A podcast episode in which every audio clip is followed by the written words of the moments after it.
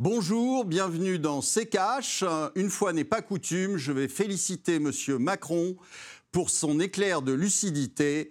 Oui, vous nous emmerdez depuis cinq ans.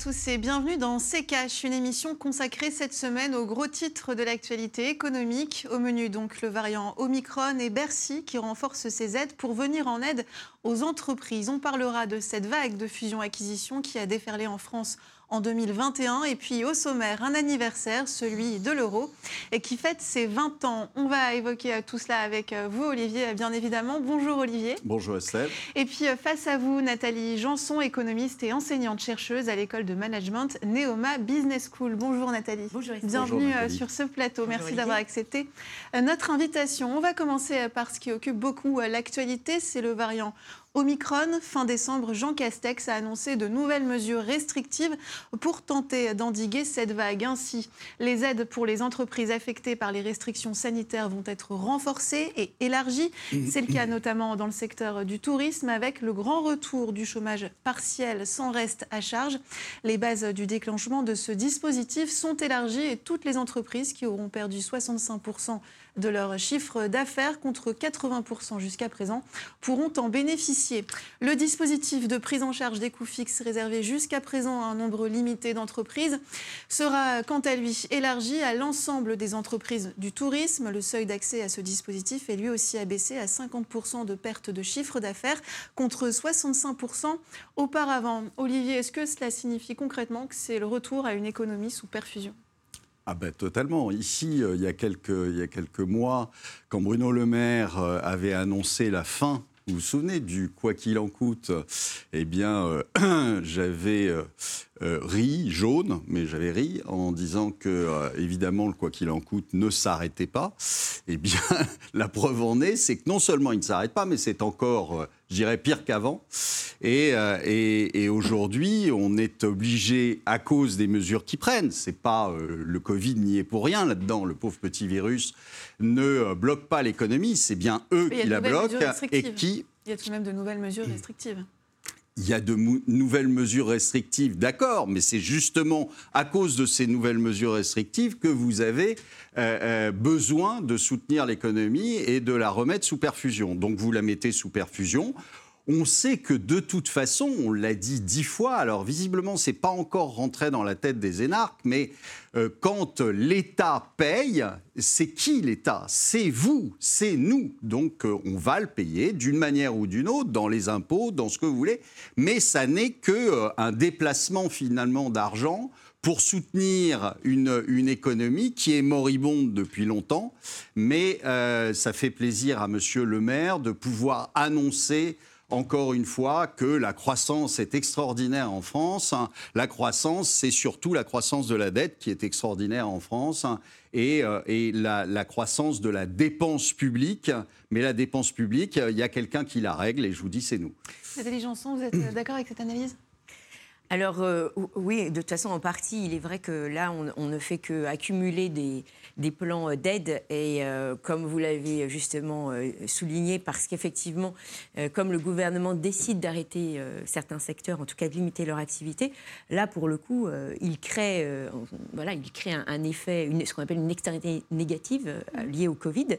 Et dans ce cas, il, n'y a pas vraiment d'autre choix, puisqu'il impose au secteur privé de, de les compenser là, on ne peut pas dire qu'effectivement, pourtant, j'ai une position plutôt assez libérale en général, mais euh, lorsque c'est une restriction d'activité imposée par l'État, euh, je ne vois pas comment, effectivement, l'État pourrait euh, ne pas, en fait, compenser pour cette baisse d'activité.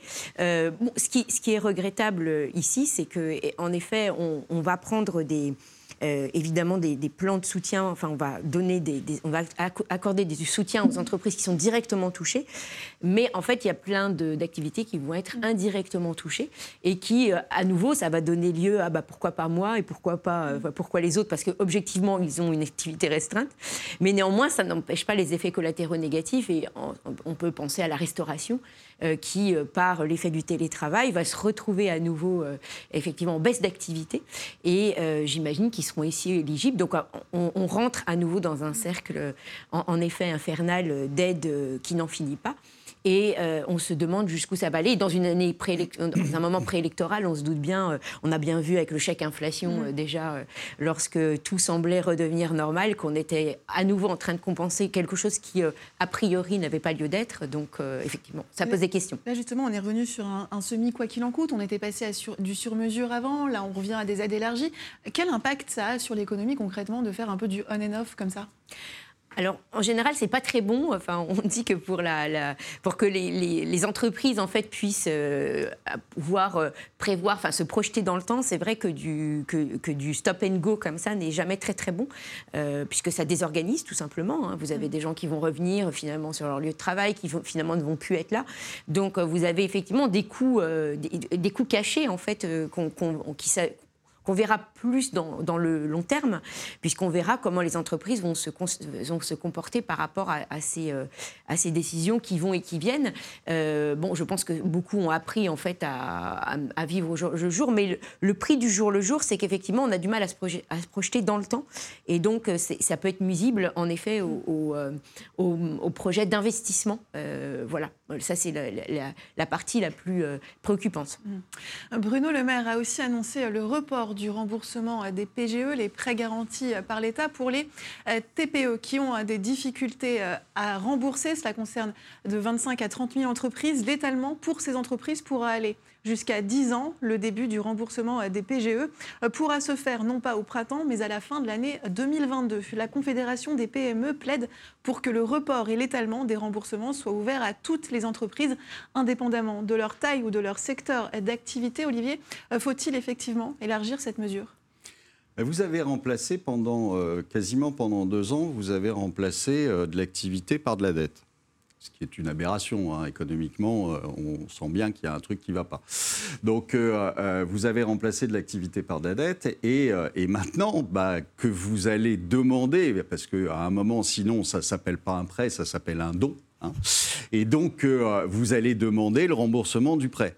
Et, on, ils savent très bien que le jour où ils vont demander le remboursement du prêt, bah, c'est fini. C'est-à-dire que toutes les entreprises vont tomber parce qu'elles ne pourront pas, enfin pour beaucoup, elles ne pourront pas rembourser. Il y en a qui ont déjà commencé à rembourser. Et donc, oui, celles qui n'en avaient au final pas besoin, euh, donc euh, qui ont pris un, un, prêt garanti par l'État alors qu'elles n'en avaient pas forcément le, le, besoin. Mais sinon, celles qui en avaient vraiment besoin aujourd'hui ne pourront pas rembourser parce qu'il faudrait qu'il y ait un tel surcroît d'activité, si vous voulez, pour euh, pour pouvoir rembourser le PGE qu'elles ne pourront pas le faire.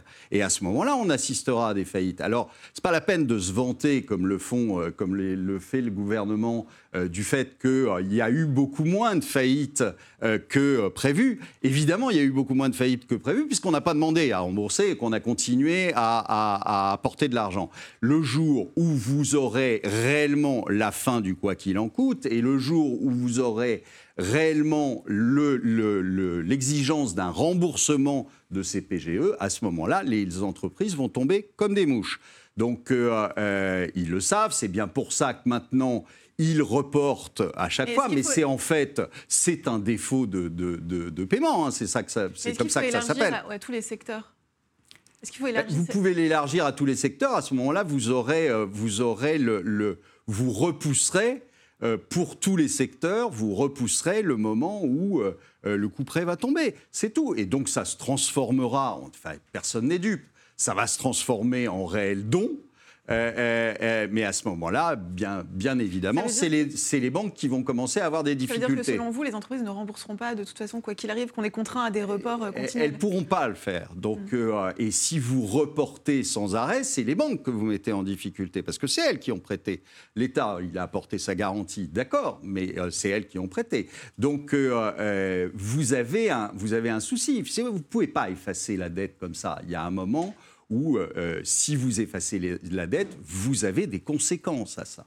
Donc euh, il y a un moment où il, faut, il faudrait qu'il y ait quand même une vision économique. Alors je sais bien que c'est beaucoup demandé à M. Bruno Le Maire, qui n'a absolument aucune idée de ce que c'est que l'économie, mais c'est... Enfin, on va, on va arriver sur, des, sur des, des, moments où il va falloir prendre des décisions. Mm. Parce que repousser tout le temps, c'est bien, mais ça ne, ça ne change rien, ça ne résout pas le problème. Alors vous me direz, ça fait 12 ans qu'on fait ça. Hein, depuis, euh, depuis 2008, on a l'habitude d'enterrer la poussière sous le, sous le tapis. C'est très bien. Simplement, bah, on le voit euh, assez régulièrement, la poussière, euh, elle a tendance à ressortir du tapis et c'est là qu'on a des problèmes. Et malgré tout, Bercy hein, reste confiant sur les euh, prévisions de croissance pour le pays. Nous démarrons l'année avec un solide acquis de 2,2% et notre économie bénéficie à temps plein des réformes de fonds engagées depuis 2017. Je maintiens donc notre prévision de croissance pour 2022 à 4%. Déclaration de Bruno Le Maire, le ministre de l'économie, le 4 janvier au Figaro. Nathalie Janson, malgré le retour des aides, malgré euh, cette vague due euh, à Omicron, le pays euh, a les capacités de, maintenir cet objectif de croissance, selon vous? Il, pourra les, maintenir si effectivement on le laisse, on le, laisse faire son activité dans des conditions euh, pas trop restrictives. Euh, là aussi, euh, et, puis bien évidemment, ça va dépendre de la dynamique en termes de, de, continuité du soutien. Là, comme il venait d'être évoqué, les, les histoires de remboursement de, PGE. Ce qui est un petit peu regrettable dans cette histoire, c'est que effectivement, ce sont bien les banques à qui, euh, enfin, qui ont bien prêté. Mmh. Et, mais en, fait, la décision de qui va rembourser ou qui est prolongé leur échappe, ce qui euh, est un peu ce qui est un peu étrange, puisque c'est quand même elles qui connaissent un peu mieux leur métier. Que... Et, c'est là qu'on fait rentrer un biais, puisqu'on va demander à un État de dire bah, eux, ils ne remboursent pas tout de suite et les autres euh, mm. euh, selon le calendrier. Alors qu'en fait, les banques voient bien, en fait, ce n'est pas une histoire uniquement de secteur, c'est aussi une histoire de management. Hein. Il y a, hum, je connais des entreprises, et je crois que tout le monde autour de nous, on connaît des entreprises qui ont anticipé le remboursement parce qu'elles avaient peur, elles n'avaient pas envie de prendre aussi l'aide, parce que c'était des choses qu'elles redoutaient, de dépendre d'aide. Euh, et d'autres qui les ont prises. Donc je pense que c'est tout à fait regrettable d'avoir à la fois les banques qui, sont euh, elles-mêmes prêteuses, ce qui est normal, mais à qui on enlève la décision de savoir qui en fait euh, euh, peut rembourser à quel moment, parce que c'est quand même elles qui détiennent cette information de façon précise. Et, c'est là qu'on introduit effectivement des effets d'opportunisme qui sont nuisibles en fait pour cette reprise économique, puisqu'en fait ceux qui sont plus opportunistes ont plus de chances de mal terminer que ceux en fait, qui mm. ne sont pas opportunistes. Et parfois, eh bien, on ne va pas aider celles qui ne sont pas opportunistes et aider celles qui le sont. Donc c'est ce qui est regrettable et qui pourra avoir effet, un, effet euh, euh, négatif en fait, euh, à terme. Merci Nathalie. On va marquer une courte pause et on revient dans un instant.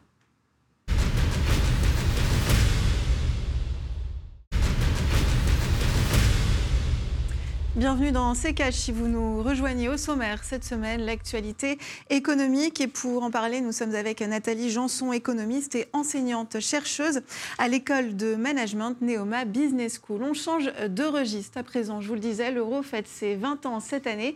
On va commencer par un bilan de l'arrivée de l'euro dans nos porte-monnaies. C'est avec le tiroir cash d'Antoine Vassas.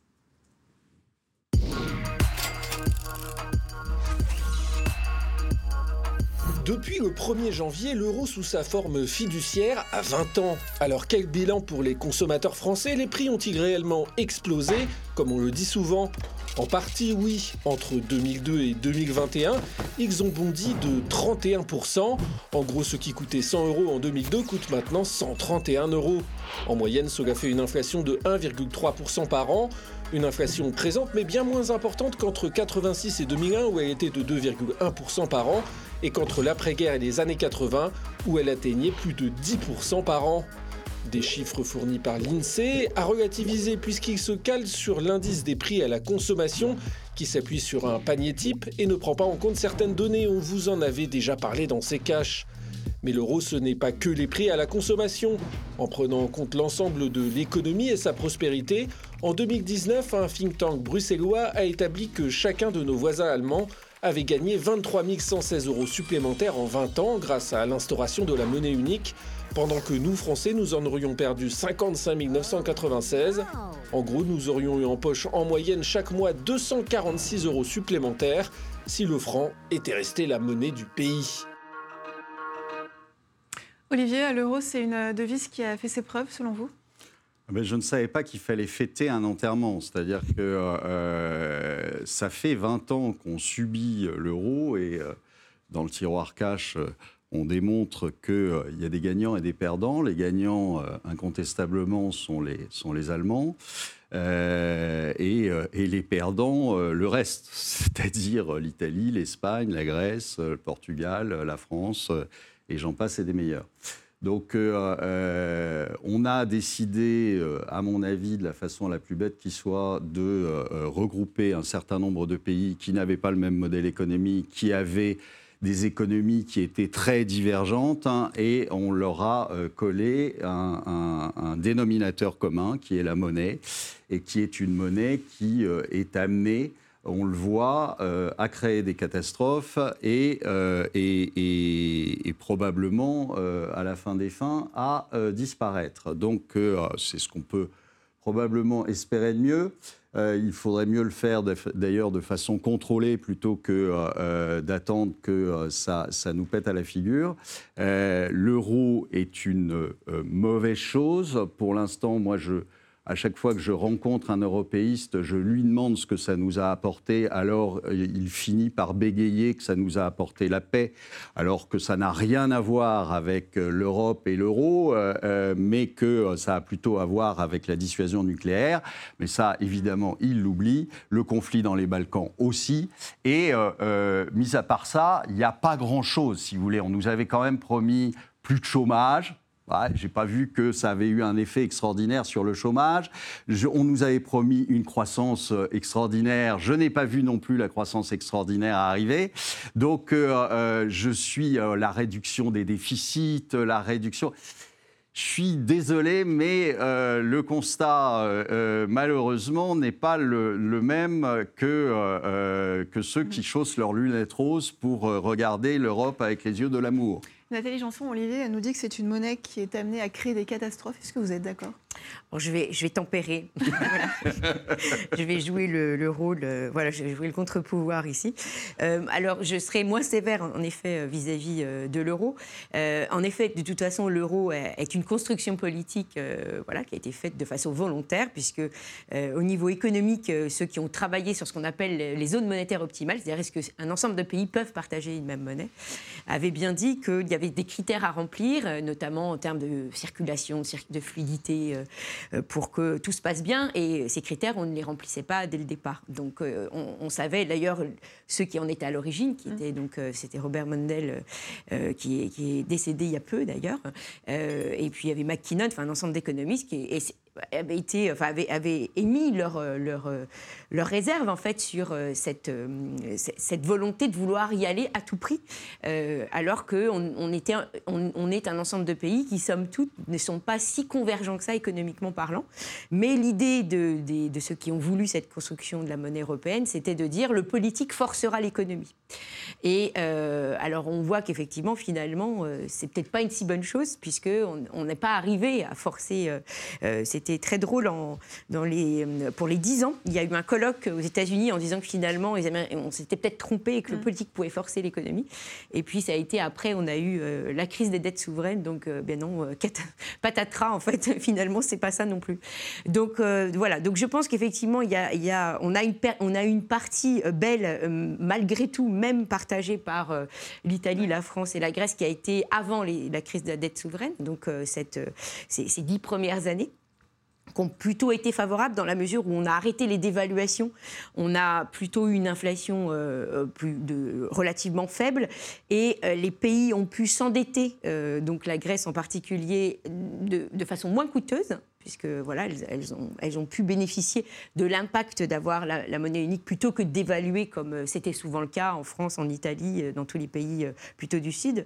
Mais effectivement, on va dire, mais à quel prix, puisqu'on est arrivé à la crise des dettes souveraines et qu'après, mhm. il a fallu remettre. Enfin, après, on a eu ce débat sur est-ce qu'il faut continuer dans ces conditions. Donc, en effet, et le, voilà, le bilan est mitigé de l'euro. Maintenant, il faut aussi, on peut aussi prendre du recul et se dire que lorsqu'on regarde l'histoire américaine, eh bien, euh, eux aussi, c'était pas si évident au démarrage. Euh, d'ailleurs, ce qui est drôle, c'est que les camps étaient, en fait, c'était euh, en, termes d'étiquette politique et d'idées soutenues, c'était l'inverse qui se produisait. Donc, à la fin du XVIIIe siècle, il y avait les mêmes batailles de fédéralisme, antifédéralisme. Est-ce qu'il faut créer un, budget commun, un ministre des Finances? Et, et en fait, c'était plutôt le camp républicain qui était euh, plutôt euh, réservé euh, sur, qui, qui, qui, était, excusez-moi, plutôt pour avoir cet État fédéral, et parce qu'on disait que ça favoriserait les, le financement des infrastructures, mmh. voilà. c'était, c'était Hamilton qui avait cette position, alors que de l'autre côté, on avait Jefferson qui était un antifédéraliste, qui était plutôt démocrate, et qui lui était très réservé en disant, voilà, le, risque c'est la dette. Donc c'est, c'est très drôle puisque voilà aujourd'hui, on a plutôt des discours qui sont inversés sur le plan politique, avec toujours euh, ce même, cette même bataille autour de la dette, du fait de comment on maîtrise cette dette. Euh, et, on voit donc que finalement l'histoire se répète. Donc on peut se dire qu'on est peut-être au, au, début de, finalement un pas, un autre pas en direction d'une autre Europe. Euh, mais voilà, donc c'est le bilan qu'on peut tirer aujourd'hui. On va passer à la dernière actualité de la semaine. 2021, année euh, historique pour euh, l'activité de fusion-acquisition. Le volume mondial des fusions et acquisitions a dépassé en 2021 pour la première fois les 5 000 milliards de dollars avec une valeur globale des transactions estimée à 5 800 milliards de dollars, une hausse de 64% par rapport à 2020. Olivier, comment est-ce qu'on explique cette envolée? Et puis peut-être rapidement expliquer, euh, réexpliquer en quoi consiste concrètement la fusion-acquisition? C'est des entreprises qui se mangent entre elles. Donc euh, euh, ça, c'est assez simple. Euh, et l'explication du fait qu'il y en ait beaucoup, elle est assez simple aussi. C'est-à-dire que vous avez énormément d'argent qui euh, est injecté dans les circuits de bourse, de finance, etc. Euh, il doit aller se, placer. Vous avez des entreprises qui regorgent de cash hein, et qui donc euh, en achètent d'autres. Et comme vous avez aussi pas mal d'entreprises qui, je dirais, sont en, difficulté, donc qui ont des, prix euh, qui sont intéressants, évidemment, les grosses entreprises en profitent et les achètent. Vous pouvez même aujourd'hui, vu le niveau stratosphérique des cours boursiers, les payer avec rien, c'est-à-dire avec de l'argent magique, qui est votre, votre titre en bourse. Donc ça ne vous coûte absolument rien et vous pouvez comme ça vous acheter la terre entière. Donc euh, euh c'est pas compliqué. Euh, et, c'est assez normal. C'est-à-dire que quand vous avez tout cet argent qui est euh, euh, justement fléché vers un tout petit nombre d'entreprises et d'ultra riches entreprises comme Apple, comme, comme Amazon, comme enfin, les GAFAM, etc eh bien, euh, il ne faut pas s'étonner que ces entreprises-là euh, fassent leur course, si vous voulez, et donc euh, qu'elles aient, qu'il y ait un haut niveau de, fusion-acquisition. Et puis, vous savez, il y a un espèce de grand... De, de, grande croyance hein, qui, est, qui est aussi que quand vous fusionnez euh, deux mules, vous allez avoir un cheval de course. Bon, alors ça n'a jamais fonctionné, ça n'a jamais marché. C'est ce qu'on appelle des, fusions défensives, si vous voulez, et qui euh, ne sont pas étonnantes dans le moment qu'on vit, où vous avez des entreprises qui se retrouvent en difficulté et qui se disent que alliés avec une autre entreprise qui a autant de difficultés qu'elle, eh bien, ils vont résoudre leurs difficultés ensemble. En général, ça se passe très mal, mais on fait semblant d'y croire pendant un petit moment. Nathalie Janson, est-ce que ce haut niveau de fusion-acquisition est concrètement une bonne chose pour, euh, pour notre économie et est-ce que ça a un impact quelconque sur cette, sur cette dernière? Alors, le niveau des fusions-acquisitions, effectivement, on va voir euh, ce que donneront euh, dans le futur. C'est toujours difficile de prévoir exactement leur, euh, leur impact positif sur, sur l'économie, puisque il en, parfois elles, sont générées avec des mauvaises perceptions, comme euh, Olivier vient de le rappeler. C'est-à-dire que c'est pas euh, pas toujours fait pour des bonnes raisons. Euh, il y a beaucoup d'histoires en fait qui, qui, finissent assez mal en fusion-acquisition. néanmoins, l'année, comme il y a eu en fait une pause avec le Covid, il faut aussi se dire, il faut relativiser le phénomène en se disant que c'est aussi la raison pour laquelle il y en a eu autant cette année, c'est parce qu'il y en a eu moins l'année d'avant. Il y a une espèce d'effet de rattrapage. Effet de rattrapage qui a été effectivement accéléré par euh, la, moindre activité de 2020 qui a mis euh, certaines euh, sociétés sous pression. Et donc, du coup, bah, en 2021, quand il y a eu cette, cette possibilité d'avoir une activité à nouveau à peu près normale, eh bien, les, les, projets ont, ont fleuri. donc, en fait, c'est la conjonction de, de, ces deux choses, le fait qu'il y en a eu moins et qu'il y avait peut-être plus d'opportunités pour, pour qu'elles se réalisent. Alors, en effet, ce phénomène s'inscrit aussi globalement dans cette, dans cette tendance qu'on observe depuis maintenant euh, bah, presque depuis la crise de 2008, hein, depuis euh, qu'on a, a refait surface, avec la, pléthore en fait d'argent qui circule sur, sur les marchés financiers, puisqu'effectivement la, la politique des banques centrales, à travers des taux relativement bas, et avec une politique monétaire qui impacte en premier le marché financier, puisqu'en fait c'est le c'est un peu la nouveauté euh, de, ces politiques monétaires, eh bien, vont euh, à la faveur des marchés financiers. Donc, effectivement, ça explique que ça attire beaucoup d'appétit, toujours plus aux États-Unis quand même qu'en Europe. Mais effectivement, en Europe, cette année, on a, enfin en France en particulier, on a conclu l'année avec cette fameuse opération, euh, cette levée de fonds de Sorar dans le, dans les, dans le secteur de NFT, qui a mhm. donc, voilà, qui a fait une levée de fonds assez importante. et donc, on observe dans tous les pays. Merci beaucoup, Nathalie Janson, d'avoir été parmi nous dans cette émission. Je rappelle que vous êtes économiste et enseignante euh, chercheuse à l'école de management Neoma euh, Business School. Et puis on vous retrouvera euh, sur ce plateau la semaine prochaine pour une nouvelle émission, car c'est la fin de celle-ci. N'hésitez pas à réagir sur les réseaux sociaux avec le hashtag RTCash. À la semaine prochaine. Et Olivier, en attendant, on se quitte avec votre mot de la fin. Écoutez, d'abord, à nouveau bonne chance à tous pour cette année et euh, espérons que notre chemin de croix se finisse dans trois mois.